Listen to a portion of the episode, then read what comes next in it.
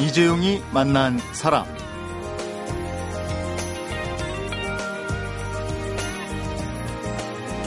텔레비전 아카데미상 이렇게 얘기할 수 있는 국제 에미상이라는 미국 최대 프로그램 콩쿠르상이 있습니다.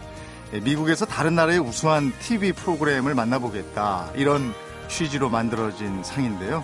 이번에 안녕 오케스트라라는 한국의 다큐멘터리 프로그램이 예술 프로그램 분야에서 대상을 수상했습니다. 영화로도 만들어져서 지금 상영 중인데요. 제작진, 관객은 물론이고 출연진까지도 변화를 시키는 기적의 프로젝트라고 합니다. 이게 어떤 다큐멘터리고 어떤 영화인지 오늘은 안녕 오케스트라 기획자 이보영 프로듀서를 만나봅니다.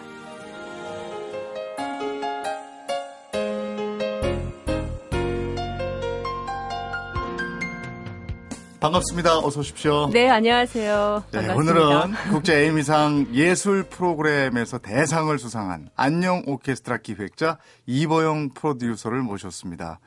오랜만에 뵙습니다. 네, 반갑습니다. 예. 이재용 아나운서님. 이보영 프로듀서는 현재 MBC의 부국장으로 계십니다. 네, 그죠? 그렇죠. 아, 높아서 이거 오늘 진행이 제대로 되려나 예. 그냥 프로듀서가 좋습니다. 아직 네. 축하를 받는 중이실 텐데 네. 국제 에이미상이 뭔지 좀 소개해 주세요. 음, 사실은 제가 국제 에미상 이게 상 받고 나서 문자를 진짜 수십 통을 받았는데 네. 그 중에 예능 PD 후배가 보낸 문자가 이런 게 있었어요. 선배님, 방송사 프로듀서들이 평생 동안 꼭 한번 받아보고 싶은 상, 그 상을 받으셨네요. 아, 축하합니다. 라고. 그 정도군요. 예, 그래서 사실은 네. 이제 영화의 아카데미상을 받으면 영화인 최고의 영이잖아요. 예, 예. 그런 것처럼 에미상은 방송사에 다니는 사람들이라면 음. 평생 동안 한번 꿈꿔보는 네. 그런 상이고 저도 평생에 받을 거라고 단 한 번도 생각해보지 아. 못했던 예. 예, 그런 상입니다. 네. 그래서 이게 그- 한 8개월 동안 심사를 합니다. 예. 그래서 대륙별 예선, 중결선, 음. 결선을 다 거쳐요. 그래서 8개월 동안 심사를 거쳐서 계속 이제 1차, 2차, 3차 와, 통과가 되는 거죠. 대단하군요. 예. 그래서 이제 마지막 최종 후보에 4개 작품이 올라요. 네. 그래서 저랑 같이 오른 작품들이 뭐 벨기에, 멕시코, 영국 어. 뭐 이런 작품들이었어요. 예. 그리고 그 네 작품 중에 마지막 한 작품을 시상식 날 호명을 해요. 아, 그런 거예요. 예, 그래서 정말 영화제 이렇게 아카데미 시상식 보면 네. 뭐 최종 후보 얼굴 네명딱 비추고 네, 그 중에 네. 위너는 누구 하잖아요. 예. 예, 그런 식으로. 와, 그래서 그 너무 짜릿했겠는데요. 어, 짜릿했죠. 네. 그리고 놀랬던 거는 그 자리에 저도 뭐, 아, 대단하구나라고는 알았는데 실제로 갔더니 정말 100여 명 이상의 전 세계 해외 취재진이 와 있는 네. 거예요. 그래서 제가 사실은 그날 태어나서 처음으로 막 로이터 통신, 네. BBC, AP 통신하고 전부 인터뷰를 했어요. 와. 그래서 아 이게 정말 국제적으로 굉장히 권위 있는 상이구나 네. 네, 그런 걸 실감했습니다. 그러면 대상 후보가 되셨으니까 일단 시상식에 참석해 네. 주세요. 해야죠. 그쵸. 그리고 거기서 서, 네. 네. 작품 중에 한 작품이 예, 대상으로 네. 나오는 거예요. 그 얼마나 긴장되겠어요. 그리고 정말 쟁쟁한 막 음. 영국, 벨기에, 막 멕시코 야. 막 이런 감독들이 옆에 다 있었거든요. 그럼 거기는 아카데미 시상식처럼 레드 카펫 쫙 네. 깔려 있고 이런 거예요. 네. 그러면 좀 파져 있는 드레스 쫙 입고 가신 아니 거예요? 그렇잖아도 네. 이 주최 측에서 굉장히 드레스 코드가 셌어요. 네. 그래서 제가 가서 리셉션 파티, 그다음에 패널 토론, 네. 그다음에 디너, 마지막 시상식까지 여러 행사가 있는데 네. 매번 드레스 코드가 다른 거예요. 우와. 뭐 비즈니스, 비즈니스 캐주얼, 그 마지막 시상식은 이브닝 드레스를 입으라고 돼 있었어요. 근데 차마 제가 이브닝 드레스까지 네. 못 입고 잘못하면 발에 걸려 넘어지잖아요, 긴 네. 드레스. 그래서 그냥 좀 단아한 원피스, 까만색 원피스 입고 갔죠. 네. 뭐. 네. 저희 직업처럼 방송에 출연하는 직업도 아니고 네. 그걸 만드는 직업이니까. 그러니까요. 너무 쑥스럽더라고요. 그런 화려한 옷이 평소에는 없었을 거 아니에요. 없었죠. 예. 급하게 부랴부랴 준비했어요. 야, 네. 의상 준비하느라고 고생을 하셨겠네요. 어, 예, 진짜 가기 며칠 전까지 어떻게 해야 되나. 네. 거기서는 이브닝 드레스를 입으라고 하는데 네. 도저히 감당은 안 되고. 어, 뭐 하여튼 그래도 그냥 원피스 드레스? 레드 카펫을 네. 촥 지나갈 때 심정은 어때요? 어우, 진짜 떨렸어요. 그러니까 이게 레드카펫 들어가기 전에 네. 커튼이 쳐 있어요, 밖에. 네. 그래서 안에 상황을 잘 몰라요. 어. 근데 사회자가 이제 호명을 해요. 네. 이제 레드카펫에 걸어가실 분은 네. 뭐 어느 나라에서 누구고 어느 어. 작품의 프로듀서 이보영입니다. 네. 이렇게 이름을 호명하면 이제 제가 커튼을 열고 딱 나가는 어. 딱 나갔는데 정말 영화에서 보던 것처럼 수십 개의 카메라 플래시가 아. 터지는 거예요. 음. 그리고 막 그 취재 기자들이 서로 이쪽을 봐라 저쪽을 네, 봐라 나를 네. 봐라 뭐 손을 흔들어 주세요 네. 웃어 주세요. 그 기가 세야 된다 고 어, 그러던데. 예. 그래서 근데 제가 그래 나 대한민국 대표지 기가 죽으면 안 되겠다.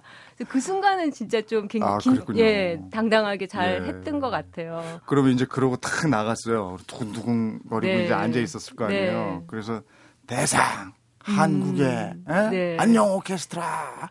그때 심정이 어땠습니까? 근데 참 희한한 게요. 네. 오히려 레드 카펫 때는 그렇게 긴장이 되더니 네. 막상 거기서 호명할 때는 굉장히 차분해졌어요. 어. 그냥 그런 생각이 들었어요.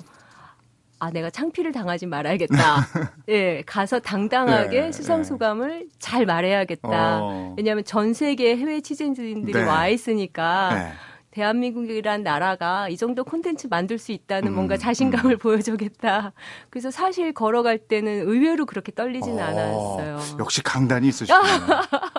그래서 다들 의외로 안 떨더라. 어. 그런데 사실 제가 지- 그 호텔로 돌아와서 네. 드레스를 딱 벗었는데 그때부터 막 떨리더라고요. 어. 그 마치 신데렐라가 드레스 벗는 순간 그래서 거기서 예. 수상 소감은 뭐라고 말씀하셨어요? 제가 수상 소감은 딱 두 가지 얘기했어요. 왜냐하면 이게 뭐 30초 이상 길게 하면 안 된다고 처음에 어, 주의를 어. 들었었어요. 근데 사실은 제가 수상 소감 준비를 미처 못했어요. 음. 그 직전까지도 제가 탈 거라는 생각을 못했기 때문에 음. 어 근데 이제 사실은 그 아트 프로그램에서 시상하는 분이 딱 나왔는데 네. 이변이 일어났습니다 그러시는 거예요. 어. 근데 그 시상자가 영국의 굉장히 유명한 여자 배우여서 예. 그분이 나오니까 막 수많은 사람들이 사진을 찍더라고요. 음. 근데 그분이 저에게 봉투가 두 개 있습니다. 어. 딱 이러시는 거예요. 어. 그러니까 그 이례적인 게 뭐였냐면 저하고 영국 작품하고 마지막까지 경합을 아. 벌였어요. 예. 그래서 심사위원들이 몇 차례나 숙고를 했는데 결론을 못 내고 아. 이례적으로 공동 수상이 됐거든요. 라이스 토머스 감독. 네, 네. 예. 근데 그 순간 아, 저 봉투 두 개 중에 하나는 내 거구나. 아. 어, 직감적으로 그런 생각이 들었어요. 그러고 나서 영국 작품이 이제 먼저 호명이 됐는데 예. 그때부터 제 이름이 호명될 때까지 제가 머릿속으로 막 어. 수상 소감을 막 생각을 했거든요. 그래서 수상 소감 처음에는 리처드 용재 오닐 어. 그리고 그 LA에서 저를 축하해 주러 비행기 네. 6시간을 타고 날아왔어요. 음. 그래서 제 옆에 바로 아, 있었거든요. 예, 예. 예. 그 사람이 내가 상을 받을지 못 받을지 모르는 상태인데도 와서 축하해 주러 아. 오신 거예요. 그래서 이제 리처드 용재훈일이 이 프로젝트에 헌신한 거에 대해서 가장 감사를 드렸고 예. 그 다음에 우리 아이들 그 음. 우리 안녕 오케스트라에서 참여했던 그 네. 수많은 아이들 왜냐하면 그 아이들 덕분에 제가 새로운 세상을 만났고 아. 너무 많은 걸 배웠고 제 음. 인생이 바뀌었다. 그래서 그 아이들에게 감사한다. 예. 네, 그렇게 얘기했습니다. 그 같이 공동 수상한 라이스 토머스 감독이 함께 수상하게 돼서 기쁘다. 음, 네. 아, 나도 Hello 오케스트라를 정말 감명 깊게 봤다. 울지 않을 수 없었다. 네. 이렇게 얘기했다고 예. 그래요. 그러니까 이게 이제 수상을 한 다음에 소감을 하고 내려갔더니 네. 아주 긴 복도를 지나서 어느 방으로 저를 인도해 가더라고요. 그래서 이제 그 문을 딱 들어섰더니 또 수십 개의 플래시가 터지는데 음. 거기가 기자회견장이었어요. 아. 근데 기자회견장에 들어섰더니 저보다 먼저 수상한 그 친구가 막 수상 소감을 하고 내려오고 있었어요. 네. 근데 이제 그 친구랑은 서로 알고 있었죠. 우리가 네. 서로 경쟁자라는 거. 네. 근데 그분이 저를 보자마자 와서 안 안으면 음. 너랑 같이 수상하는 게 나에게 얼마나 큰 영광인지 어, 모르겠다. 그래요? 그러시는 거예요. 어. 그래서 제가 너무 놀래서 아 축하한다 그랬더니 네. 자기는 네 작품을 보면서 너무 감동을 받았고 어. 무엇보다 너랑 같이 이 상을 같이 받게 된 것이 나에게 예. 너무 큰 기쁨이다. 그 안녕 네. 오케스트라에 대한 그 현지 반응 음. 이런 게 그걸로 미루어 짐작할 수 네. 있겠네요. 대단한 상이잖아요. 네. 이 누구나 프로듀서들은 음. 평생 한번 받아보고 싶어하는 그 상, 이 명예도 대단하지만 네. 현실적으로 그 상금은 얼마? 상금이요? 없어요. 상금 없어요? 네, 상금이 오. 없고요. 트로피를 줘요. 네. 근데 그 트로피는 정말 엄청 크더라고요. 아, 제가? 혼자 들 수 없을 정도로. 아. 예, 거의 한 50cm 정도? 그게 순금 트로피는 아닐까요? 아니더라고요. 아, 이렇게 깨물어 보니까 금은 아니더라고요. 아, 참 멋집니다. 네. 지금 영화관에서 이게 상영 중인데 네. 보고 나오는 사람마다 정말 좋다, 진짜 좋았다 이런 반응이라고 그럽니다. 안녕 오케스트라에 대해서 전혀 정보가 없으신 분들은 도대체 뭘 만들었길래 저러나 궁금해하실 텐데요. 그래서 기획 단계부터 작품이 만들어지기까지 이게 얼마나 걸렸죠? 예, 만, 한 1년 5개월? 아, 1년 5개월. 어, 1년 5개월 정말 열심히 만든 기획자 이보영 프로듀서한테 이 얘기를 직접 들어보도록 하겠습니다. 사람, 시대, 그리고 이야기. 이재용이 만난 사람. 이재용이 만난 사람 오늘 초대 손님은 국제 에미상 예술 프로그램 대상을 수상한 안녕 오케스트라를 기획한 이보영 프로듀서입니다. 어, 안녕 오케스트라 어떤 프로그램입니까? 예, 안녕 오케스트라는 그 세계적인 비올리스트 리처드 용재온일과 그다음에 우리나라의 다문화 가정 출신의 아이들 24명이 만든 오케스트라인데요. 한 번도 악기를 잡아본 적이 없는 24명의 아이들이 처음으로 악기와 만나서 안녕. 네. 그 다음에 서로 다른 모국어를 쓰는 아이들과 서로가 서로에게 안녕. 아. 그리고 마지막으로 이 아이들을 좀 차별하고 힘들게 네. 했던 대한민국을 향해서 안녕. 아. 이라고 하는 네. 그런 의미로 제가 이름을 그렇게 붙였어요. 음. 그렇게 해서 그 아이들이 음악을 통해서 성장하고 상처를 치유하고 또 용지온일과 교감하는 네. 그 과정을 모두 담은 그런 다큐멘터리입니다. 처음에 기획할 때가 궁금해요. 그러니까 다문화 가정 음, 그리고 오케스트라 네. 또 비올리스트 용재원일 이 셋의 조합을 어떻게 음. 생각했을까 이런 부분이 궁금하거든요. 그러니까요. 그게요. 참 신기한 것 같아요. 네. 왜냐하면 이 프로젝트를 제가 기획하면서 제 인생의 어떤 시기에 네. 굉장히 제 인생에 깊은 영향을 미쳤던 일들이 있었어요. 음. 뭐 예를 들면 가장 순서대로 말한다면 2004년에 처음으로 리처드 용재 온일이라는 비올리스트를 알게 됐거든요. 네. 그래서 이제 그 친구가 인간극장이라는 다큐멘터리에 나온 걸 보면서 아, 어머니가 한국인 전쟁고아였고 정신지체였고 예.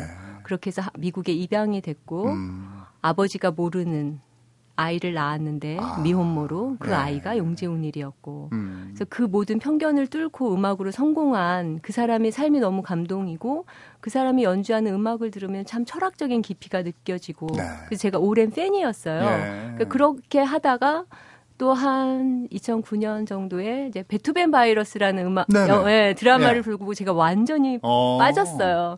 그래서 그걸 보면서 아 나도 뭔가 악기를 하나 배워볼까 음. 고민을 하던 차에 그게 첼로라는 악기가 마음에 어. 들더라고요.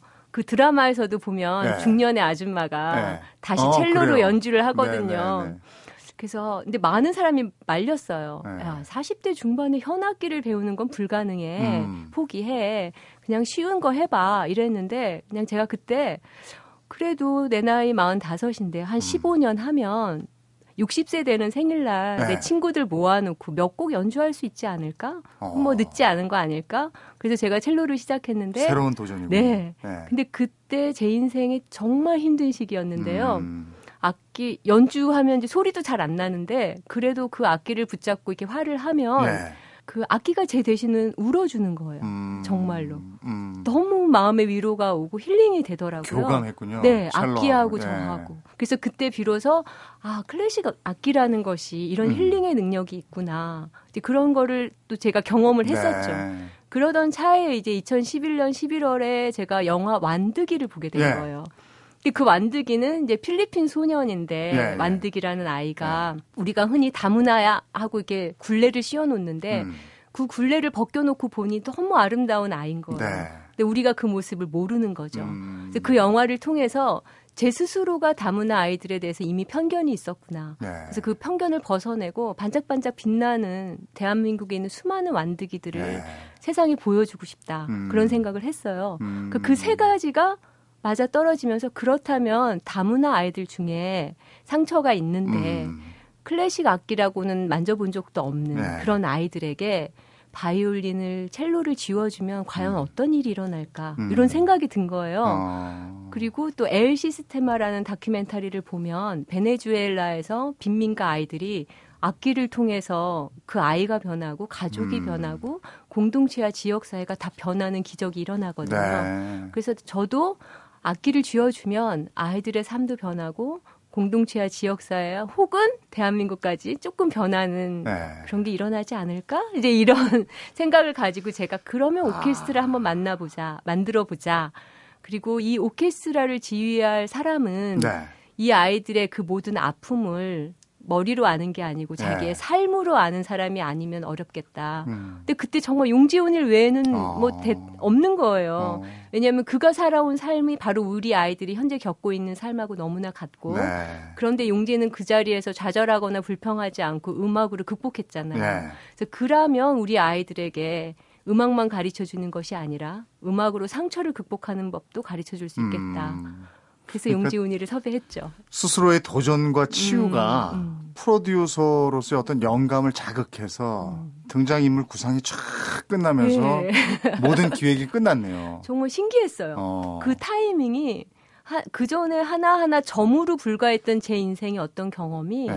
어느 순간 갑자기 쫙 연결이 된 거예요. 네. 그러면서 세상에 존재하지 않았던 새로운 게 딱 생긴 거예요. 안녕 음. 오케스트라라는. 제 인생에서도 너무 놀라운 경험이었어요. 그래서 이걸 이제 하나씩 하나씩 실행에 옮겨야 되는 건데 그렇죠. 그게 만만한 과정은 아니었을 거예요. 아, 너무 힘든 일이 네. 많았죠. 일단은 소통도 문제였지 않을까 음. 싶은데 용지원 일과 아이들의 의사소통 문제도 네네. 그렇고 그걸 네. 어떻게 해결했죠? 그게 참 신기했어요. 저도 이제 용재훈 일이 사실은 어머니가 한국 사람이긴 하지만 네. 어릴 때 입양돼서 한국말을 전혀 모르시는 분이라 네. 용재는 한국말을 잘 몰라요. 어, 그리고 아이들은 당연히 영어를 모르죠. 네. 그래서 이제 저희가 통역을 옆에다 두긴 했는데 음. 한석 달쯤 지난 다음에 놀라운 일을 발견했는데 한국말이 잘 통하는 우리나 뭐 작가 언니나 PD들에게는 자기의 속 얘기를 하지 않던 아이들이 네. 용지훈일 선생님하고 저희가 일대일 면담 시간을 줬는데 그 앞에서 숨겨진 얘기를 끄집어내는 거예요. 오, 그래요? 말도 잘 안 통하는데. 네. 근데 너무 신기한 게 그냥 그게 서로 자기들끼리 통하는 무엇인가가 있었던 것 같아요. 어. 그래서 그렇게 수줍음 많고 말도 안 하던 애가 용재 선생님과의 면담 시간이 되면 그냥 다 얘기를 아. 털어놓는 거예요. 그것도 희한하네. 너무 희한했어요, 예. 저희도.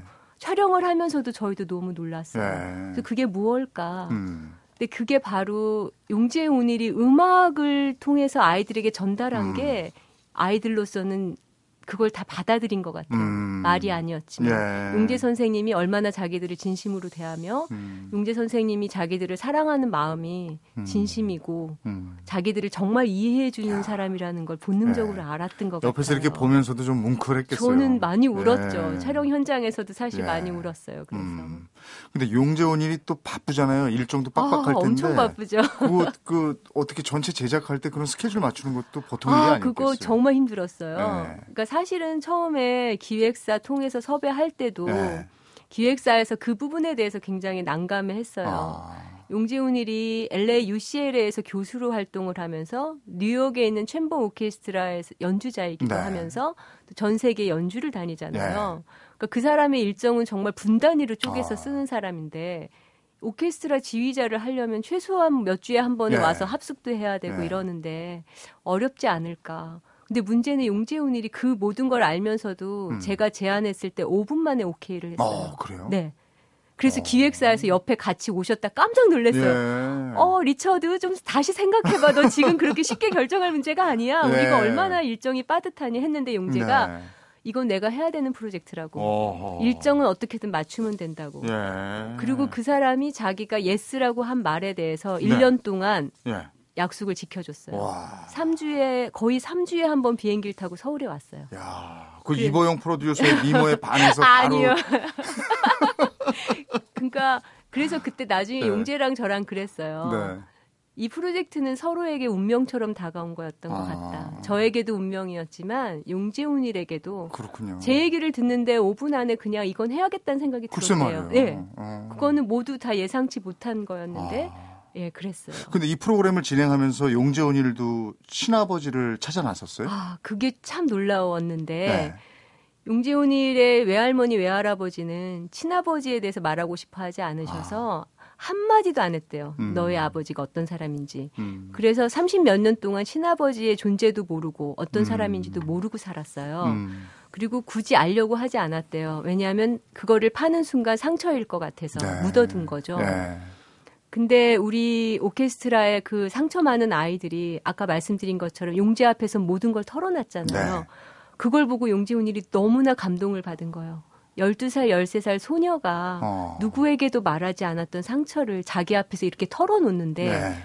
나는 왜 지금까지 내 상처를 꽁꽁 싸매놨을까. 아, 그러면서 자기도 터트려야겠다. 용기를 냈군요. 용기를 낸 거예요. 예. 그래서 그 꼬마들을 보면서 자기가 용기를 내서 음. 친아버지와 만나봐야겠다라고 음. 해서 사람을 이렇게 해가지고 찾은 거예요. 아, 찾았어요? 네. 어. 근데 너무 슬픈 일이 정말 네. 어렵게 친아버지가 살고 있는 곳 주소 다 알아서 아버지를 만나러 가는 날 네. 아버지가 얼마 전에 돌아가셨다는 아유. 얘기를 들었어요. 네.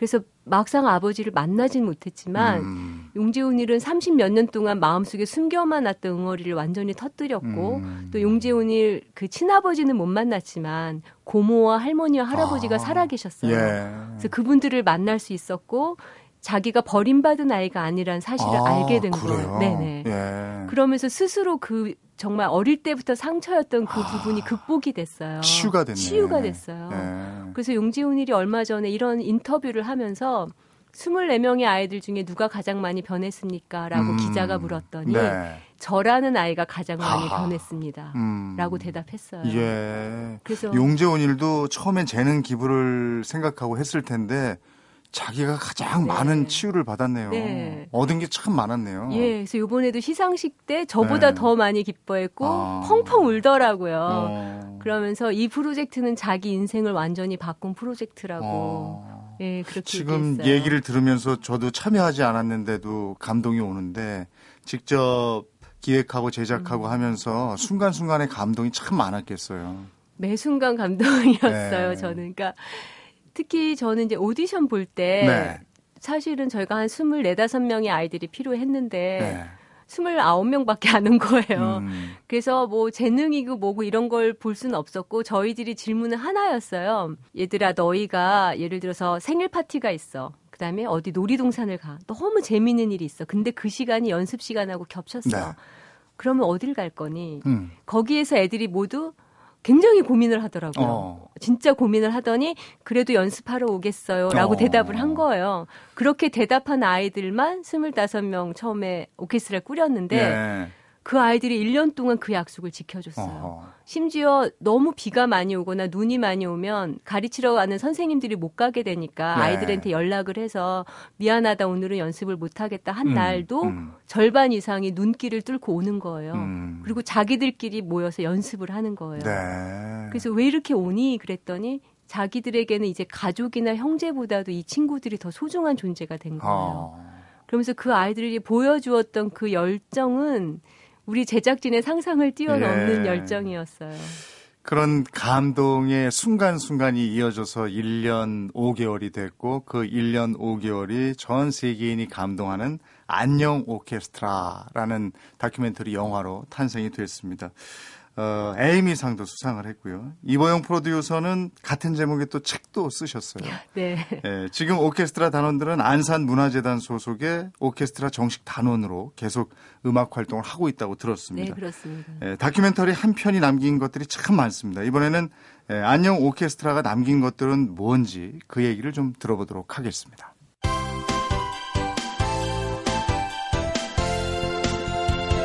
여러분은 지금 이재용 아나운서가 진행하는 이재용이 만난 사람을 듣고 계십니다. 이재용이 만난 사람 오늘은 기적의 프로젝트 안녕 오케스트라를 기획한 이보영 프로듀서와 함께하고 있습니다. 어, 오케스트라 단원들 지금도 계속 활동을 하고 있다니까 참 그게 기쁘네요. 예, 그게 제일 기쁩니다. 네. 연말이니까 공연 한번 할 만한데 네, 잡혀 그래- 있습니까 기간이? 예, 그래서 저희가 첫 번째 연말 단독 콘서트가 작년 12월에 있었는데 네. 올해 12월 16일 날 네. 안산 예술의 전당에서 다시 두 번째 어. 콘서트를 합니다. 아이고 네. 멋지겠는데요. 네, 아이들 실력이 아마 엄청 늘었다고 들었어요. 어. 저도 기대됩니다. 용재 온일도 옵니까? 아, 그럼요. 어. 용재훈일은 한국에 네. 올 때마다 항상 안산을 찾아갑니다. 그렇군요. 예, 지금도 아이들의 멘토이자 음. 예, 선생님이죠. 이 아이들이 저 활동을 하면서 참 많은 변화가 있었을 텐데 참여한 분들도 참 많은 변화가 있었을 네. 것 같고요. 아이들에게서 어떤 변화를 볼 수 있었습니까? 아마 우리 다큐멘터리나 영화를 보신 분들이라면 느끼셨을 것 같아요. 처음 오디션 보러 왔을 때 그 아이들의 주눅 들어 있는 눈빛, 불안해하는 눈빛, 그리고 약간 소극적이었던 네. 그런 아이들이 1년 뒤에 단독 콘서트를 할 때 보면 눈빛이 정말 반짝반짝 빛나요, 음, 별처럼. 네. 그리고 그 자신감. 그리고 무엇보다도 이 아이들이 대부분 친구가 없고 소외되어 있었는데 네. 오케스트라를 하면서 1년 동안 평생 같이 갈 친구를 얻은 아. 거예요. 그게 정말 인생에서 너무나 음. 소중한 거잖아요. 네. 그러니까 어떤 공동체에 소속감이 생겼다는 것만으로도 아이들은 너무나 자신감이 예. 있어졌고 그래서 그 아이들이 각자 가지고 있던 제가 처음에 말씀드린 굴레를 벗어낸 것 같아요. 음, 그래서 선욱이란 아이는 3년 동안 모자를 안 벗던 여자아이가 있었어요. 네. 그래서 그 아이는 그 모자를 쓴 이유에 대해서 아무에게도 말하지 않았는데 네. 어쨌든 얼굴을 결코 드러내지 않는 음, 거예요. 음. 근데 그 아이가 저희 연말 콘서트 할 때 드디어 모자를 벗었어요. 아, 그리고 다시 쓰지 않았어요.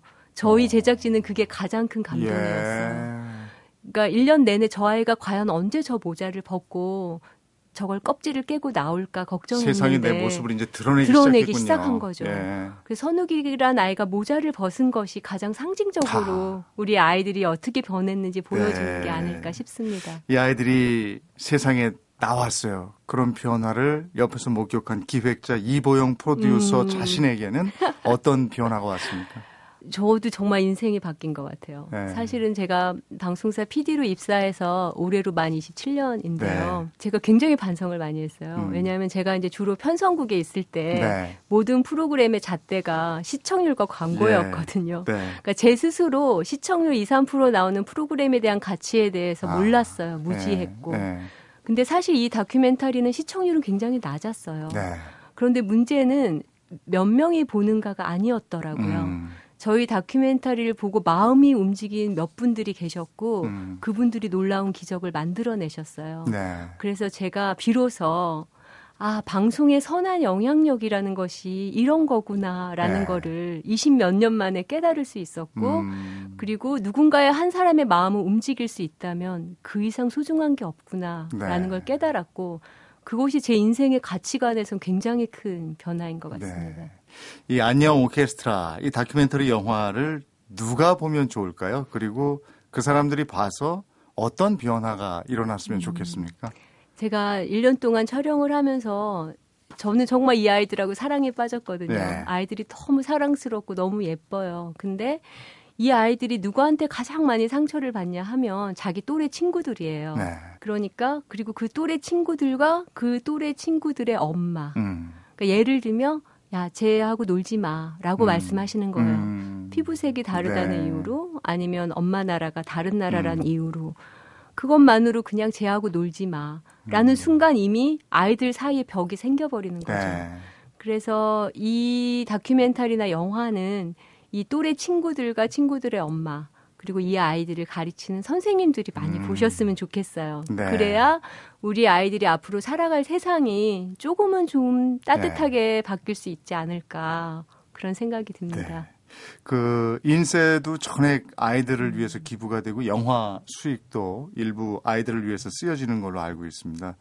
에, 이 기획이 여기서 끝이 아닐 거라는 생각이 드는데 네. 또 어떤 목표를 갖고 계신가요? 바람이 있다면 안녕 오케스트라 장학재단 아, 같은 걸 만들었으면 네. 좋겠다라는 바람을 가지고 있어요. 음, 왜냐하면 지금 이제 우리 아이들은 오케스트라는 계속 하고 있지만 네. 음, 이주 여성들의 가족이 다 그렇다시피 굉장히 물질적으로 가난하거든요. 네.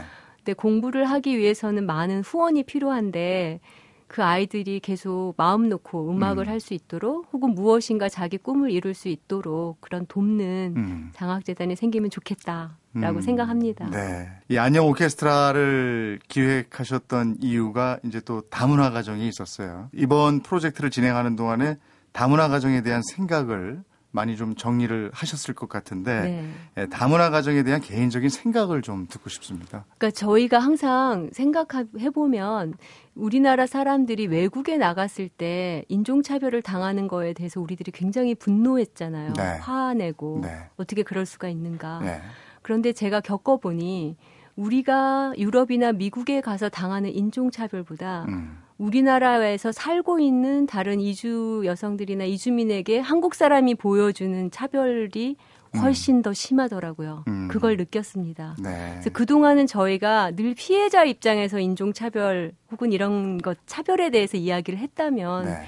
이제는 우리가 가해자라는 생각을 하셔야 될 것 같아요. 음. 우리가 무심코 했던 말, 아니면 시선의 폭력, 언어의 폭력, 이런 것들이 그 아이들에게 얼마나 큰 상처가 되는지. 네. 그리고 지금 다문화 아이들이 15만 명이 넘어요. 네.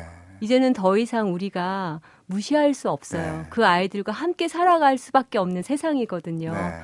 그래서 이제 그런 마음으로 바라봐 주셨으면 좋겠어요. 이 안녕 오케스트라가 정말 많은 사람들 마음에 반가운 만남의 안녕이었으면 좋겠고 또 차별과의 안녕.